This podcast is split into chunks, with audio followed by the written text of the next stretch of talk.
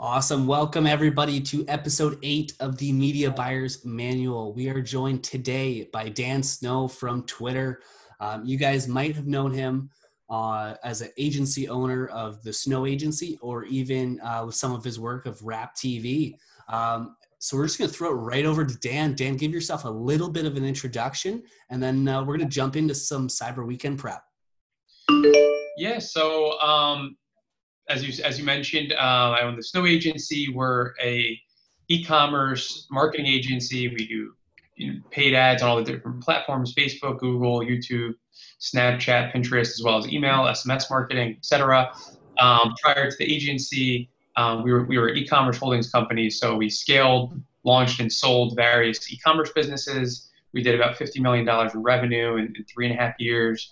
And then prior to that, I had a ton of experience in influencer and social media space. I had created this self-serve ad platform for influencers when I was in college. We had like three, three to four thousand influencers on the platform, such as celebrities, um, stuff like that. And yeah.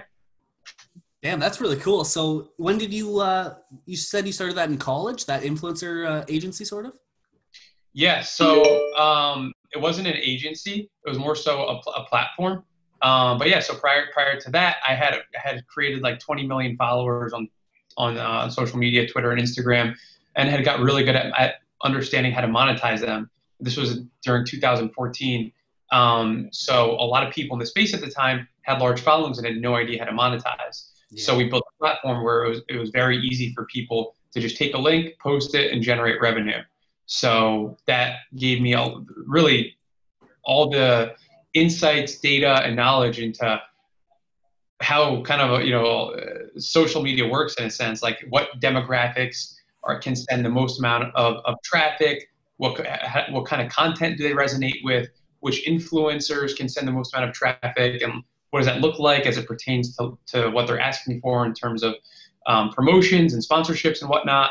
Um, and then we leverage all that into just running huge marketing campaigns for our own brands. Awesome. So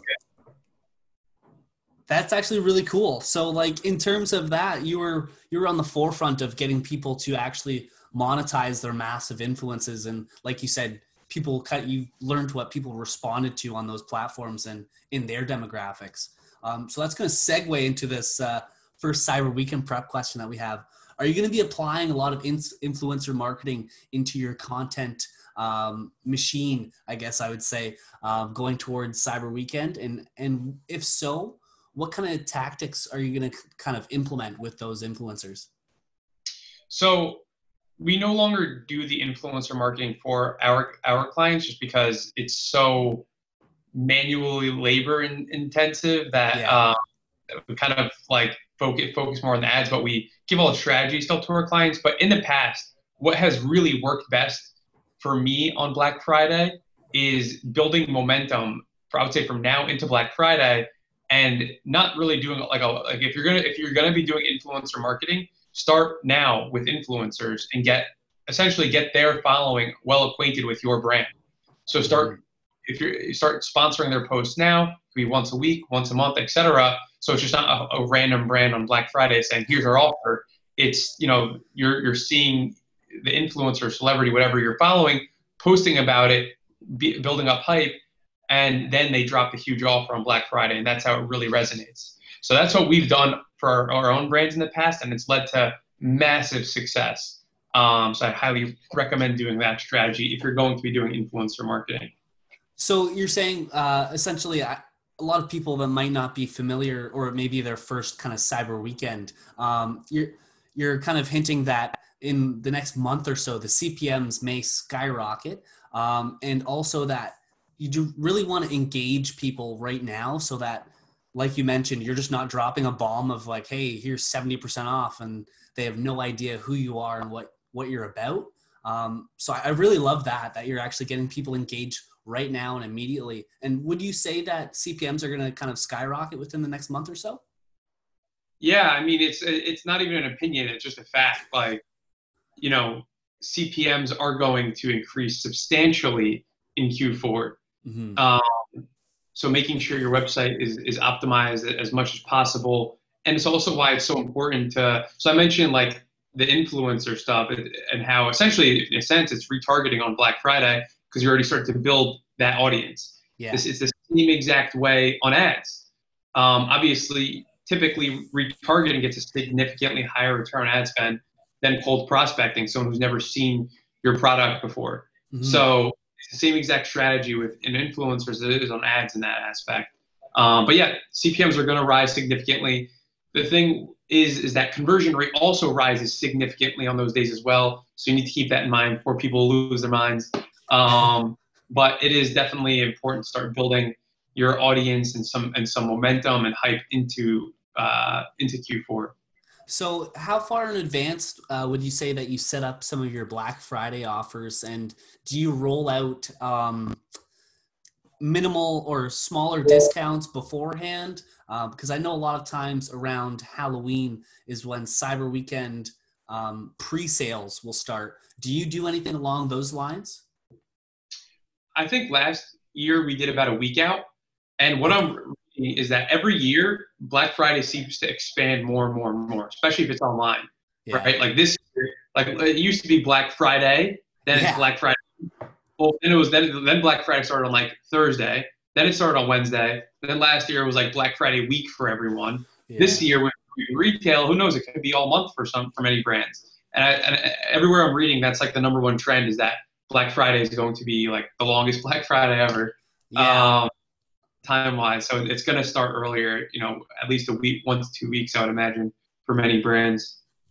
Hmm. So do you do you run uh, pre-sales for those um, early on, and then kind of go heavy discount oriented on um, the weekend itself, or are you just kind of focus on building up your prospecting now, and then around then you just kind of roll out that one big um, gargantuan offer?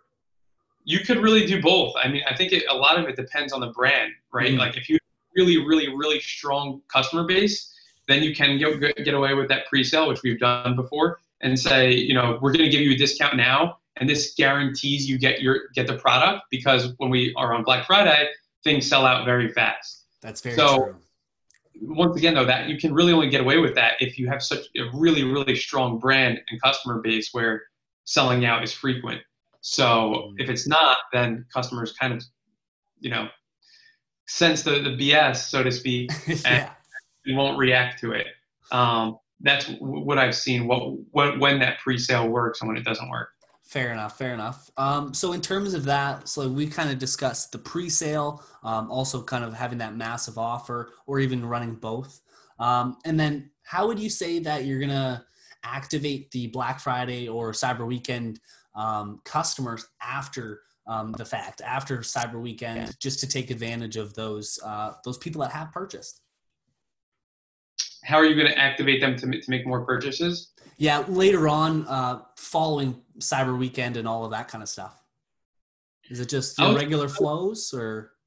I would, yeah. In terms of email marketing, or just in general. Just in general, of just how how you would go about um, kind of just maximizing the lifetime value of those people, because a lot yeah. of times brands have had um, people that will come in and make that one-time sale or one-time purchase and they don't do much to activate them further on afterwards other than their general flows. But i'm just mm. wondering if you have something that you might uh, have up your sleeve so to speak. Um, nothing crazy. I mean obviously changing your your targeting your con uh, your your content your um, your landing pages etc geared specifically towards christmas and the holidays there is is very important but yeah, if, you, if I mean, if you're not targeting your past purchase customer base to keep reselling them more products, then you're, you're just losing money really, because that's the the highest return on ad spend you can get is from people who've already purchased your your products because they don't need the, the, barrier to make another decision is a lot lower. Um, yeah. So yeah, I, I, I would say it really just goes down into changing up your offer and your content going into December, which is more you know Christmas and, and those holidays, mm-hmm. um, is really it. No, nothing too crazy. Okay. Um, and then in terms of um, maybe a checklist that you would kind of give somebody for for their first cyber weekend, um, and maybe if they're working with clients for the first time, would you kind of suggest them um, going through the funnel themselves, seeing if there's any sticking points, um, maybe testing in advance right now of certain landing page features do you have anything else that you might add to a list like that? I would say con- content is the most important, single most important thing. So having content specifically made for Black Friday, specifically made for Christmas, etc. You know, a lot of a lot of brands are using UGC these days. Yeah. So having UGC specifically saying, you know, having customers saying this is the biggest sale of the year, blah blah blah blah, not just like on-screen text with with oh, kind of like older UGC, but yeah. creating content specifically for it for sure would, would will make a huge impact. Um, other than that, other things to know in general, I would say one from experience is that discount codes are definitely not even close as, as effective as changing, um, discounting your whole site so they don't have to enter that discount code. Mm. We've seen the conversion rates significantly higher when, when you're when you're doing it for them, just because it makes it makes it so much easier to purchase. Uh, a lot of people just don't even use discount codes, or they forget it, or many other reasons. Um, so that's another huge thing we've seen. Um, yeah, that eases buyer friction a lot right there. Yeah. That's that's such a good point. So anybody that's listening right now, Dan just gave you something that uh, might not be top of mind right now. It's just more so your whole website, discount it, make it easier for the user. In general, that should probably be number one. Make it easier for the user to purchase from you on Cyber Weekend. Otherwise, you're gonna be shit out of luck. Um, so I really like that point. And then in terms of going back to the content, um, what what kind of content mix do you kind of run for your Black Friday or Cyber weekends? Um, are you doing like you said the UGC a little bit, and then are you are you just kind of going heavy focus on your offer and having your product in that um, creative if it's not UGC? Yeah, pretty much. Also, you know, pho- photo ads work from experience better than ever on Black Friday. Also, just because you don't have to. People are just getting so much, so much content, so many offers on their on their page. Obviously, a picture is you don't need to watch it. It requires the least amount of attention span, so you can quickly see what the offer is. You already you should know the product. if It's on retargeting, and then you can see if you want to purchase or not. So um, I've seen that for sure work tremendously well on uh, during the holidays as well. True. Okay, I really like that too because, like, like you said, bombarded. People are just getting bombarded with ads. So the better you can kind of stick it on the feed like that, and even again, ease of use for the user. It's it's. I think that's going to be the recurring theme that we're going to have on this uh, brief episode. Is that ease of use is what is going to get you the most sales and maximize sales. Um, do you have any um, kind of finishing thoughts? I know this is a very quick episode, but I didn't want, to touch on too much more other than Cyber Weekend prep. Um, what are you doing for email marketing? Are you getting emails in the door now? Um, are you kind of going to keep on engaging with your list until um, maybe that week out or so? Is that how you're going to kind of run your playbook, so to speak? I guess. Yeah, absolutely, and that that is especially if there's beginners listening, I think you mentioned mm-hmm. the biggest mistake, and we've made it our first Black Friday is not warming up the email list enough before Black Friday, Cyber Monday, Q4. If you're not doing that starting now, or even way earlier than now, yeah. you just decide to email blast your list. All you're going to do is um, you're just going to go to spam. You're not going to no one, none of your customer base are going to see your emails, and not, not only now, but in the future as well. So warming up your email list and starting to build that now um, and the engaged list, just like you mentioned, is so important because this is the highest ROI you can possibly get on Black Friday, Cyber Monday. Yeah. Is the email and SMS list. So take advantage of that for sure.